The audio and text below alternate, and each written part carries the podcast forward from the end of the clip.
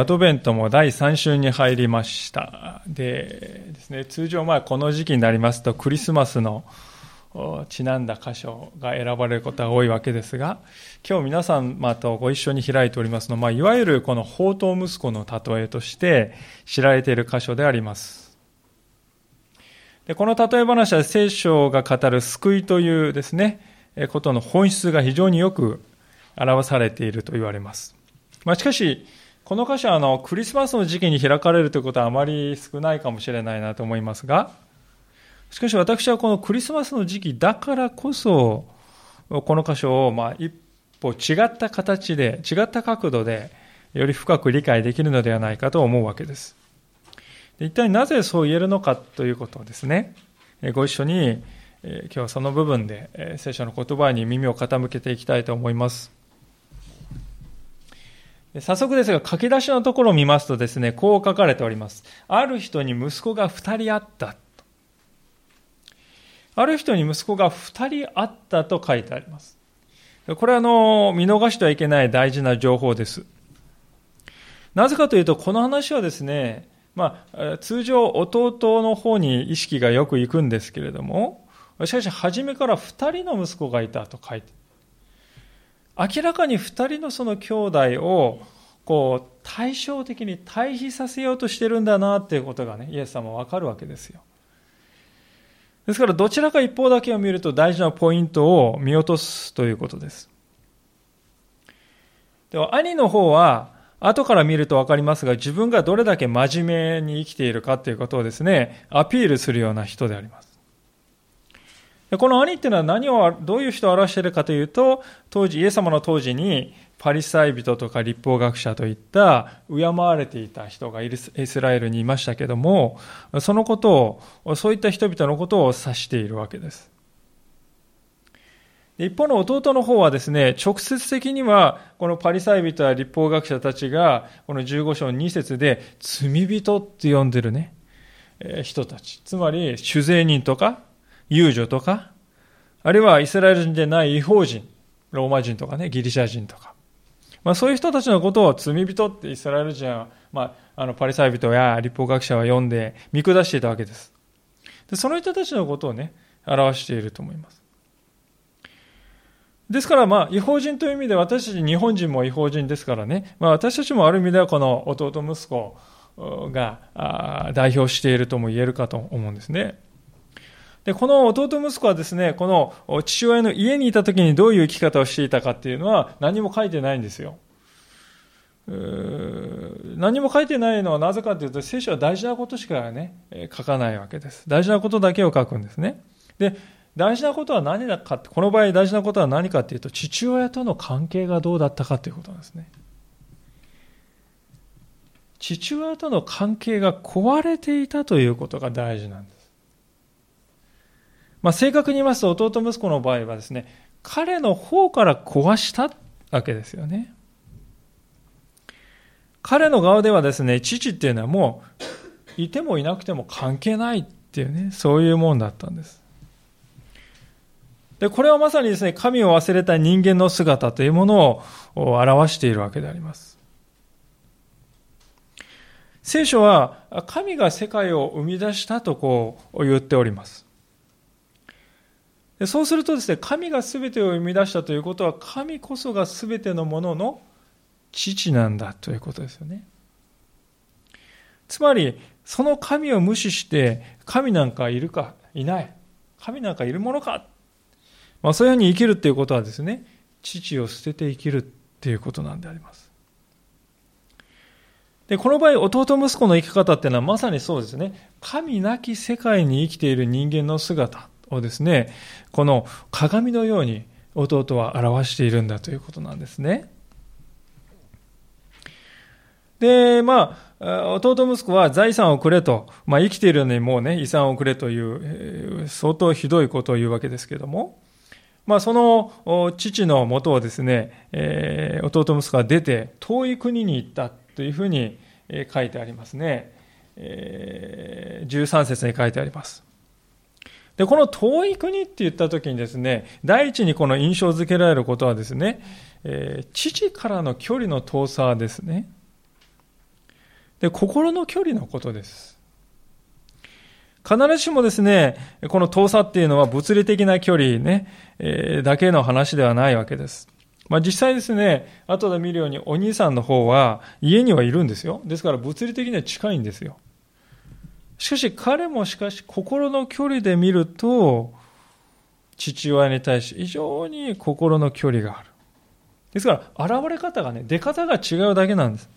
二人とも父から心の距離があった。その点では何にも変わらないんだということですね。この例え話を理解するポイントはですね、まさにこのことなんです。二人とも神なき世界に生きていたということなんです。この世の中を見ても同じなんでしょじゃないでしょうか。私たちが見ているこの世の中には真面目に生きている方もおられます。そうかと思うと、もう気ままに放蕩してですね、生きている方もおられます。この世的な価値観で言いますと、真面目に生きている人はですね、素晴らしい人で、そして放蕩している人はあれはろくでもない人。ね、嫌悪されます。で人間の価値っていうのはですね、もう本当にその見た目のそのあり方で決まるかのような、あそういう判断されるかのようなあ、そういうのが普通ですね。しかし、聖書の見方は全く異なるということです。聖書は人間にとって一番大事なことは何かって言っているかというと、真の父との距離なんだと。つまり神との距離なんだよということです。その点において距離があり離れているならば、表向きの生き方がどう生きているでいるいるんであれ、それは本質的な問題じゃないんだよということなんです。神とどういう関係にあるのか、神との距離が、心の距離が近いのか遠いのか、それこそが人間の価値や人生の意味を決定づけるんだっていうことなんですね。弟息子の場合はですね、目に見える部分でその距離が現れただけなんですよね。目に見える部分で父との距離が現れている。で、それがどういうふうに現れるかっていうと、湯水のように財産を使って宝刀三昧するっていうね、生き方になって現れているんです。神なき世界に生きるときに人間に起こるですね、代表的な変化っていうのはこれではないでしょうか。この世の価値観というものはどっぷりと使って、疑問を感じなくなっていくわけですね。聖書は繰り返して、繰り返し繰り返し罪に対して警告をするわけですけれども、じゃあなんで罪が問題なのかっていうことです。それは、あり地獄のように人を捉えて逃げられなく逃げられなくするものだからです。人間を奴隷にしてしまうものだからです。罪というものは最初にそれを行うときはですね、緊張するんですよね。非常にこうドキドキしますが、だんだんしかしそれを繰り返していくうちにですね、慣れていってしまって、最終的には何も感じなくなるという非常に、え顕著な特徴がありますね。麻痺してくる。まあ、例えば、この万引きの常習犯となった人はですね、初めの1回や2回は非常にこうドキドキしながら恐れつつこう行うんだそうですけれども、2度3度と繰り返すうちに平然と行えるようになり、やがてですね、繰り返し続けていくと、これにお金を払うってバカでしょと。まあそういうふうに思うようになるんだと。で、最終段階になるとどうなるかっていうとですね、別に欲しいわけじゃないんですよ。全然欲しくないんだけども、万引きを成功したという達成感が欲しくて、ただ万引きを繰り返すようになるんだそうですね。そういう方の手記というか、を読んだことがありますけれども、父の家から飛び出した弟息子が陥った状態っていうのはそういう状態なんだと思います。神なき世界の価値観というものが捉えられてしまった。そして縄でくくられてがんじがらめになって逃れられなくなってしまった。ですから遠い国に旅立ったってこの遠いっていうのはですね価値観の面でももう全く違う世界に行ってしまったっていう意味でもあるわけですよね。でそうなるとどうなるか。父の家から離れている。価値観の面で離れている。そうなるとどうなるかっていうと父から受け継いだ財産つまり神様の恵みというものも徐々に徐々に失っていってしまう。皆さんも経験があるかと思うんですけども、私もですね、本当に大いに自覚ありますが、自分が罪に陥っているなと。罪に陥っている、罪を犯しているという自覚があればあるほど、神様の恵みがわからないってなりますよね。弟息子の姿っていうのはですね、これ財産をですね、弓図に使うって、これ物理的になんかお金を使いまくるっていうんじゃなくて、神様の恵みをね、無駄に使って、どんどんどんどん神様の恵みが分かんなくなっていくっていう、そういう姿も、を表しているわけでもあるわけですよ。で、当たり前なんですけれども、そういう神なき世界の生活っていうのがずっと永遠に続くかっていうとね、決して続かないんです。必ず終わりが来るんですね。それが皆さん、大飢饉が訪れたっていうね、ことで書いてあるわけですよ。で、大飢饉が来て弟息子はですね、食べるにも困り始めたっていうんですね。これは何を表しているかというと、この彼がですね、霊的に空腹状態ですよね。もう心がカツカツなんですよ。今のこの日本の国では実際にですね、食べるものが全くないという、まあ、飢餓の状態に陥るということはなかなか少ないとは思うんですけれども、でもね、心の飢餓はどうなのかっていうことです。私たちはこの日本では交通事故で亡くなる方はまあ7000人とか、そのくらいと言われてますが、しかし自殺して死ぬ人はその4倍から5倍にも上ると。日本の自殺率の高さというのは世界では第6位だそうですね。日本よりも高い先進国っていうのもないですよね。私たちのこの国は物質的には大変豊かになったと思いますけれども、しかし心の中を一歩覗き込むと実は大飢饉ではないだろうか。で悪いことにですね、人間はそういう心の大飢饉を感じるときありますよね。その時に、その心を満たす食べ物を持っているかってことなんです。持っていないんですよね。まさにこの弟息子のように、上に苦しんでいる。まさに心の飢餓状態にずっと置かれているということです。で、そのようにしてこの弟息子はまあ身体極まってしまうわけですね。もうどうしようもないっていう状態に陥ってしまって、で、その時に彼がね、何に最初何に頼ったかっていうことなんですが、それは、神なき世界にいる一人の人を頼ったと、この15節に書いてあります。で、この頼った人がですね、この彼にどういう仕事を当てた当てがったかっていうのは、これが非常にまた印象的ですよね。えー、15節それでその国のある人のもとに身を寄せたところ、その人は彼を畑にやって豚の世話をさせたって書いてますね。まあ、ユダヤ人にとって豚っていうのは汚れた動物でありまして、豚の世話をするっていうのはもうこれはね、人間として一番屈辱的なことであります。でですから豚のお世話を人間がね、ユダヤ人がさせられて、もこれ以上惨めなことはないんですけれども、もっと惨めなことがありましたよ。それは何かっていうと、豚の方が自分よりもいいものを食べているってことですよね。豚が食べてる方が自分の食べ物よりもマシなものを食べてるって。実に実にこれはですね、象徴的な光景ではないかと思うんですね。神なき世界の中で私たちが心に渇きや飢えを感じたときにですね、その同じ神なき世界の中から癒してほしい。その渇きや飢えを満たしてほしいって言って、その神なき世界の中に求めていくと何が得られるかっていうことなんです。それがこの豚が食べているよりも自分が食べている方の方がひどい。そういう状態になるっていうことをね、教えているわけですよ。自分にとって汚れているもう屈辱的なもの、豚を食べているそれ以下のものしか、さらにそれ以下のものしか自分は食べられない。そういう状態に陥る。もちろん上は満たされない。かえって惨めになっていくってことですよね。実際ですね、私たちが周りを見回しますとですね、例えば多くのオカルトとか、呪術といったものが、まあ、この日本の中に溢れているんではないかと思います。まあ、この古川でも有名な拝み屋さんがいらっしゃって、多くの方が聞きに行くっていう話を耳にしました。まあ、しかし、それらは皆ですね、人間の技ですよね。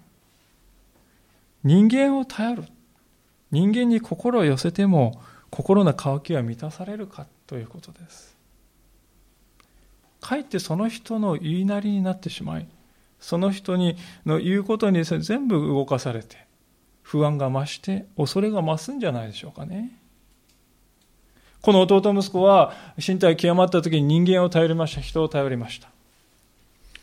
神なき世界の人を頼りました。その時にですね、豚が食べる以下のものしか得られなかったんですよ。私たちはそのことを本当に覚えたいですね。この世の中をもたらすものっていうのは、すべて最終的にはこの程度の価値しかないものなんだということです。それは決して私たちの心を満たすことはありません。かえって心の空腹は深まっていくだけなんだ。私たちはそれを忘れてはいけないと思うんです。さあ、こうしてですね、弟息子はこの神なき世界がもたらすこの心の飢餓っていうのも嫌というほど味わったわけですけれども、この嫌というほど味わうということはですね、彼の人生にとっても悲劇的でない方がいい経験だったかっていうとそうじゃなくて、実はこれは無駄じゃなかったんですね。神なき世界に絶望するというこの経験は彼にとって実は非常に必要なことだった。なぜかって言いますとですね、この息子は上川きがもうダメだ、もうダメだって限界に達した時に、ふと思い出した。それは、父の家にはパンがあるではないかということを思い出した。彼はかつて自分が父親の家でどれほど恵みを受けていたかということを思い出したんですよね。恵みを思い出したんであります。これは皆さん何を表しているかというと、神なき世界にですね、求めて求めて満たされなかった人が、神ある世界というものに初めて気づいたっていう時の姿を表しますね。パンがあるではないか。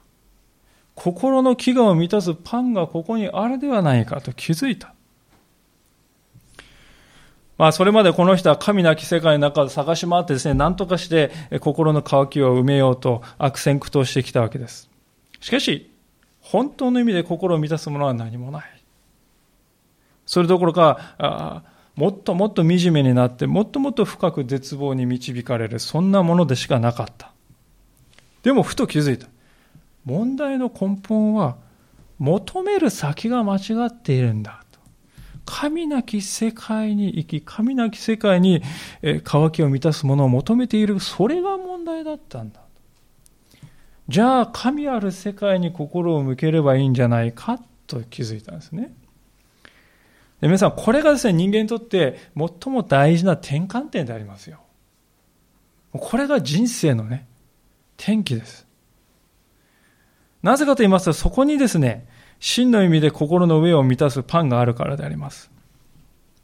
イエス・キリストはある時このように語られました。一箇所開けてみたいと思いますけど、ヨハネの福音書の6章の35節をどうぞお開きください。ルカの次がヨハネの福音書ですけども、第3版186ページです。第2版は169ページか170ページです。ヨハネの福音書6章の35節を読ませていただきます。イエスは言われた。私が命のパンです。私に来る者は決して飢えることがなく、私を信じる者はどんな時にも決して乾くことがありません。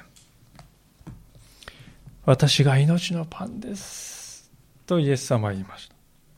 私に来る者は決して飢えることがない。そして決して乾くことがない。弟ですね、弟が気づいたことはまさにこのことですよ。父のもとにはパンがあり余っているではないか。皆さん、このパンとはイエス・キリストのことであります。イエス・キリストを心を開いて受け入れて心の真ん中にお迎えするということ。それがね、このキリストというパンを食べるということです。キリストというパンを食べるということはキリストを心を開いてお迎えするということなんです。そうするときに、その人の心の植え替きは満たされて、もはや決して植えることはなくなるんだと聖書は言います。私たちはクリスマスを来週迎えようとしているわけですけれども、このクリスマスというのは何かって、そのパンがね、天から下ってきてくれた時じゃないですか。そのパンがであるイエス・キリストが私たちのところに来てくださったということを心に思う、それがクリスマスであります。キリストという天からのパンを心で食べるんです。心にお迎えするんです。そうすれば人は決して乾かない。創世書は約束しているわけであります。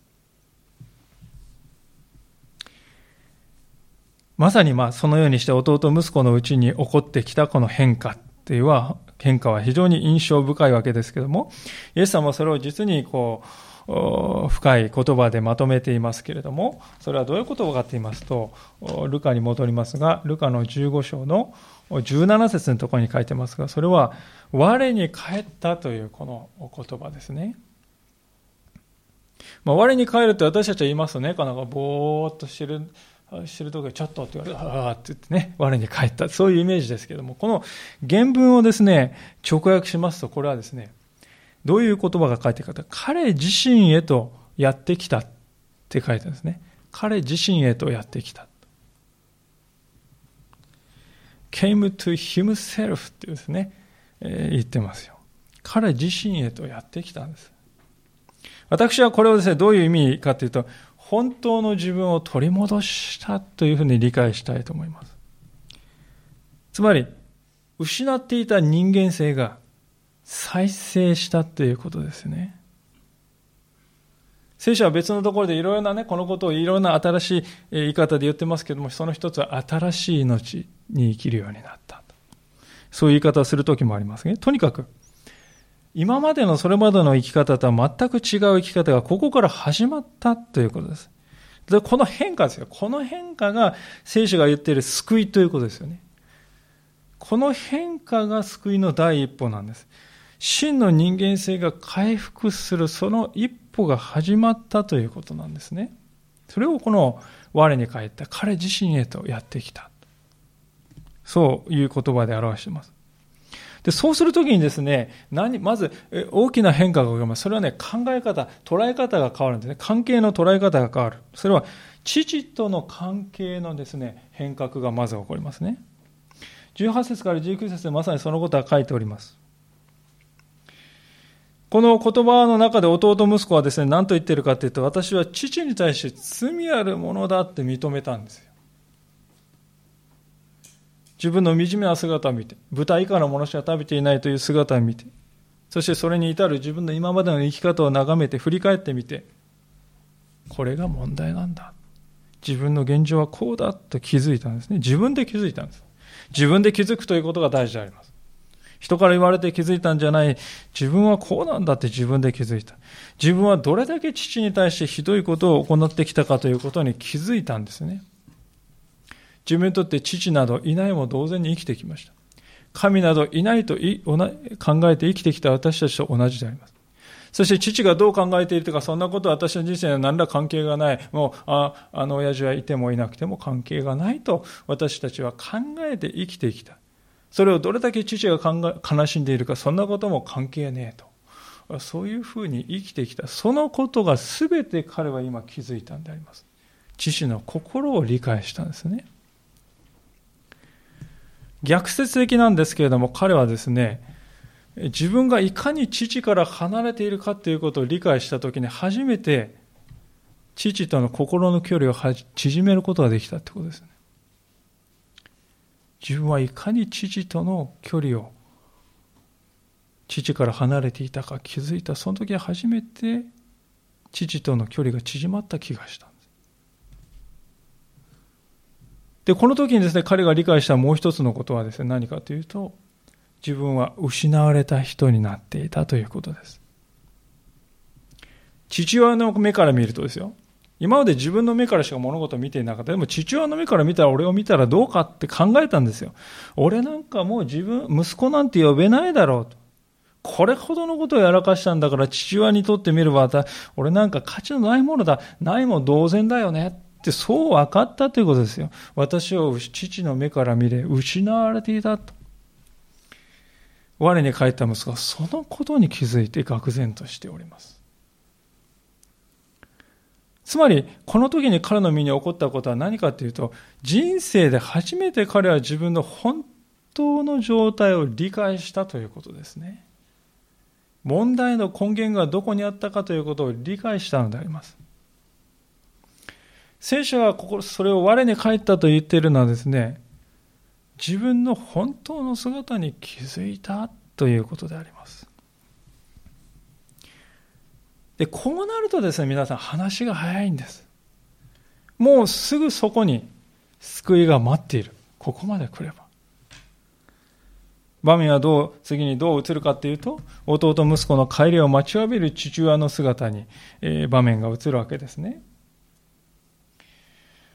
20節こうして彼は立ち上がって自分の父のもとに行ったところが、まだ家までは遠かったのに父親は彼を見つけ、かわいそうに思い走り寄って彼を抱き口づけした。息子は言った。お父さん、私は天に対して罪を犯し、またあなたの前に罪を犯しました。まあ、もう私はあなたの子と呼ばれる資格はありません。ところが父親はしもべたちに言った。急いで一番良い着物を持ってきて、この子に着せなさい。それから手に指輪をはめさせ、足に靴を履かせなさい。そして肥えた小石を引いてきてほふりなさい。食べて祝おうではないか。この息子は死んでいたのが生き返り、いなくなっていたのが見つかったのだから。まあ、あの、この例え話で一番印象的なシーンであります。特に父親の姿ですね、まだ家まで遠かったのに。遠かったのに父は息子を息子を見つけ出したって書いてます。この父にとって息子がどれだけ遠いかっていうのは関係ないんですね。息子が父を探すんではなくて、父の方が息子を探し出すんです。どれだけ距離があろうと息子が自分のとこに帰ろうとしているならば、父は彼を見つけ出すのです。見逃すことはないんです。聖書はそう言っているわけです。そしてこのところでとても大事なことは父親は息子が来て懺悔する。懺悔してますよね。21節。その懺悔する前にすでに首を抱いて口づけしているということです。20節で。懺悔の前に首を抱いて口づけしているということですよ。もう父親は息子を許して受け入れているわけですよね。懺悔する前に。で、私たちはですね、このことを理解するときに神様ということは表面的な懺悔を求めてるんじゃないんだということはよくわかるんじゃないでしょうかね。神様は私たちは何を求めているかって言ったら神に帰るということです。弟息子が自分の本当の姿を認めて、受け入れて、そして父の家に帰るということです。それが真の悔い改めだということです。で、そのようにして父のもとに帰ってくるものを神はすでに受け入れているんです。よく帰ってきたと迎えてくださる。私たちは、もしかすると救いというものを非常に難しく考えすぎていないでしょうか。そこで私は重ねて申し上げたいんです。神様は私たちが神のもとに帰る歩みを始めたその時に、すでに私たちに先回りして私たちを受け入れてくださっております。人が懺悔の言葉を言う、その時に人が救われるんじゃないですね。自分を知り、父を知り、父のもとに帰る、関係が回復させられる、それが人を救うんだということです。懺悔というものはそこから結果として出てくるものだって、懺悔が人を救うのではない。ということですよね。で、これがですね、非常に大事であることはですね、弟息子のこの21節で懺悔をするんですけど、懺悔を聞いて、あ、分かった分かった。うんよく懺悔してくれたっていう話がね、え出てくるかって出てないんですね。お父さん、私は罪を犯して、あなたの前に罪を犯しました。もう子供と呼ばれる資格ありませんって言ってんのに、いやそんなこと言うなって言わないでね。そういうつべこべそんなこと言わない。ところが父親は、急いで一番良い着物を持ってきなさいって言うんですね。一切反応しないですよ。反対に何をするかって弟息子の身なりを整えて宴会しようっていうんですね。父親ですから懺悔を聞いたからこれをしたのではない。彼にとって息子が帰ってきたということが最も重要なことなんです。あれほどのことをしでかして、見下り犯を、ね、突きつけて出て行った息子が帰ってくるという、それ自体がね、もう彼は悔い改めているということを証明しているんであります。神は知っておられるわけです。ですから私たちも難しいことを考える必要はないですね。何が問われているかといえば、あなたは自分の真の姿に気づいていますか？そして父なる神のもとに帰ろうとしていますか？そうすれば神は受け入れてくださる。いや、受け入れずにはおられないお方だと。何も恐れる必要はない。弟息子の歩んだ道こそ私たちの救いの道そのものだということなんですね。で、そのように父のもとに帰った弟息子の身にはですね、何が起こるかということにも私たちはとても大事なことなので目を留めたいと思うんですね。22節あるように、父親は彼に一番良い衣をまず着せて、指輪をはめさせて、上等の履物を着さ履かせている。これは皆さん、王子の姿ですよね。で肥えた子牛がですね、えー、振る舞われるんですね。子牛っていうのはね、大きくなる前にほふるわけですから、もったいないですよね。ですからご馳走なんですよ。もうこれも王子の食べ物が振る舞われたということなんです。で、これを見て後からお兄さんが来てね、なんでこんなことやるんですかって言ってブツブツ言ってますけどね。当たり前ですよね。家を出る前よりも良いことを、はるかに良い待遇を父親は行っているんですよ、皆さん。これは何を表しているかというと、明らかに弟息子の身分が変わったということです。前の同じではないということです。同じじゃないんです。この父親にとってこの弟息子は以前と同じ息子が以前帰ってきた、ただそれだけじゃないと。別人なんですよ、もう。王子なんですよ。神を信じて神に帰るということは、ただね、昔のよし、よりを戻すっていう話じゃないんです。新しい立場を手に入れるということです。新しい身分に私たちは変えられるということです。もはや私たちは以前の私たちと同じじゃないんです。神様はそのように私たちを見なくなるんです。神のもとに帰った私たちを神様は王子として迎え入れるということですよ。全く一新された新しい身分を与えるんだということですね。そして私たちは永遠の祝宴に招かれて神と喜びを共にするんだということをこの宴会は表しているわけであります。弟息子が王子のような姿になっているということはですね、神を信じるということがどれだけ大きな恵みと祝福にあるか、満たされているかということを見事に教えてくれているんではないでしょうか。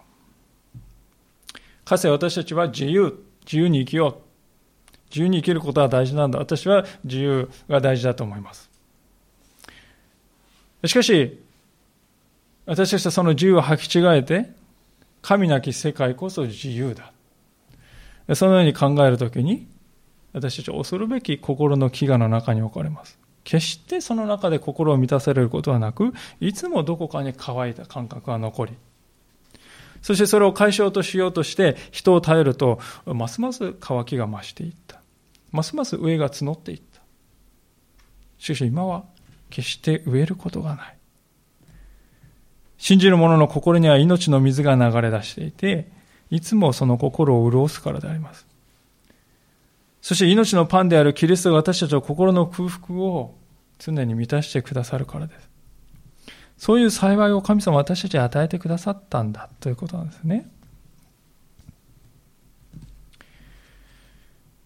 私はこの話を長年にわたって皆さんも何度も何度も聞かされて親しんでこられたと思うんですが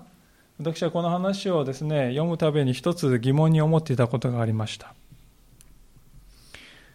それはですね、ここで出てくる父親っていうのはですね、これは神様のことを表しているね。それこの息子、これは私たちのことを表している。まあ、そう理解してきました。もちろんそれは正しいと思うんですけども、父なる神様がいて、私たちがいて、じゃあイエス様はどこにいるの？っていうことなんですね。イエス様が例え話しているのに、イエス様はなんで自分のことを話に入れないのかな？と、こう不思議に思ってきたことがありました。しかし今回ですね、このメッセージの準備をする中で、もう一度見直している中で、ふと気づかされることがありまして、それはですね、この父親こそ実はイエス様の姿を象徴しているんではなかろうかと思い始めたんですね。特にどこにそう感じたかと言いますね、父親がまだ家までは遠かったのに、父親は彼を見つけてかわいそうに思い、走り寄って彼を抱いて口づけしたって書いてある。この姿に見たときに、ここにね、皆さん、私たちのところに来てくださる神の姿がありますよね。私たちのところに向こうから来てくれる神の姿があります。私たちはまだ神から遠く離れていたんです。途方もない距離がありましたが。しかし、なんと神の方から私たちのところに降りてきて近づいてきてくださった。私たちと同じ姿で、私たちの一人として来てくださった。なぜかといえば私たちを愛しているからです。クリスマスというのはまさにそのように神が私のところに来てくださるという時であります。イエス様はこの父親のようにご自分のところに来るすべての人をお受けになりました。当時のユダヤ人たちは、まあ、ローマ人とかね、違法人を見ると見下しておりましたね。交わりをしない、付き合いをしない、汚れるからって言ってね。しかし、イエス様はその違法人のローマ人でさえ受け入れた。それとかイスラエルの中にもこのような信仰を見たことがないとさえ言ったこともある。当時子供というのはあまり価値のない存在と思われていまして、大人の邪魔をするなと思われていましたが、その子供たちがイエス様のところに来た時、弟子たちは近づくなと妨げようとしたのに、イエス様は憤って彼らは私のところに来させなさい。求めて近づいてくるものを決して分け隔てがしない。さらにイエス様は自ら迷っている子羊を探し求める羊飼いのようにイエス様の方から近づいていかれる。迷っている人々に。これはまさにここに書いてある。まだ家まで遠いのに私たちを見つけ出して駆け寄ってきてくださるね。この父親の姿そのものではないかと思うんですね。だから私は、この父親の姿を通して、父なる神の姿を表していると同時に、ご自分のことを言いたかったんではないかという気がしているわけです。神が私たちを迎えに来てくださる。そのために私は来たんだ。それがイエス・キリストという方だ。クリスマスというのはまさにそのような神が現実に私たちのところにリアルに来てくださった素晴らしい時なんだということですよね。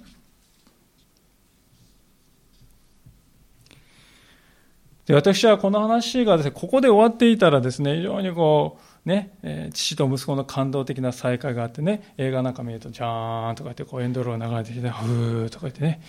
えー、で、映画ってよく見るとですね、最後にね、30秒ぐらいでね、ドゥドゥドゥンとか言ってね、なんかあの、皆さんエンドロール最後に見た方がいいですよ。最後にね、あの、続くみたいなね、場面が出ることがあるんですね。私あの DVD 借りるとき早送りしてね、そこ最後ないかってチェックするんですけど、時々ドゥドゥドゥンとか言ってね、ああ、なんだこれはっていうのがあるんですけど、まだこのなんだこれはっていう後日談がですね、ありまして、兄息子が出てくるんですね。でもこれはですね、初めからこの二人の息子を対象させようとして語られていたんだって最初に言いましたけどもね。この兄息子が出てきますね。弟息子が帰ってきて宴会が始まっているのを見て、なんだこれはと。弟さん帰ってきたんです。そうすると怒っても家に入ろうともしなかった。で、このお兄さんの姿を見てですね、え非常に多くの方がお兄さんにですね、共感するな、シンパシーを感じるそうですね。でどういう人がシンパシーを感じるかっていうと、私そんなにね、悪い人間ではないしね、ってそういうふうにこう自分を感じている人、まあ、特にクリスチャンですよ。クリスチャンの家庭に育った人はですね、このお兄さんに非常にこう、共感を覚えるんだそうですね。まあ、ある青年の女性の人が、本当に私このお兄さん、すごい気持ちよくわかりますって言って、えー、言ってくださ正直に言ってくださったことが最近ありましたけれども、それは当たり前なんですよ。このお兄さんは誰を表してるかというと、宗教的な人間を表してるんです。宗教的に正しい生き方をしてきた人のことを表してるんです。ですから、当時のイスラエルとパリサイ人とか、立法学者のことですよ。今だったらクリスチャンホームとかね、あるいは牧師の息子とか、まあ、とにかく非常にこう、うえー、宗教的に育った人ですね。で、その彼らは一言で特徴づけると何かというと、自分の正しさに自信を持っているということなんです。だですから兄から見ると父親がやっていることが理解しがたいんですね。一番理解しがたいのは弟息子が家を出る前よりも宝刀三昧して帰ってきた今の方が良い扱いを受けているというこのことがね理解できないです。もうお前どの面下げて帰ってきたらしばらく謹慎しておれと言って、えー、ね、えー、もう冷たい扱いを受けるのは分かりますよね。でも出ていく前よりもいい扱い、なんだこれはって思います、思うわけですよね。なんで父を捨てて、父の顔に泥を塗って帰ってきた極潰しですね。その極潰しが王の、王子のような扱いを受けてる、もうこれは理解できない。それでどうするかって拗ねるんですね。怒るんですよ。しかし、実はここで聖書が教えようとしている大事なことは、その兄息子も実は失われた人であるということです。なぜ失われているかっていうとですね、父親の心を理解していないからなんです。父を信頼していないんです。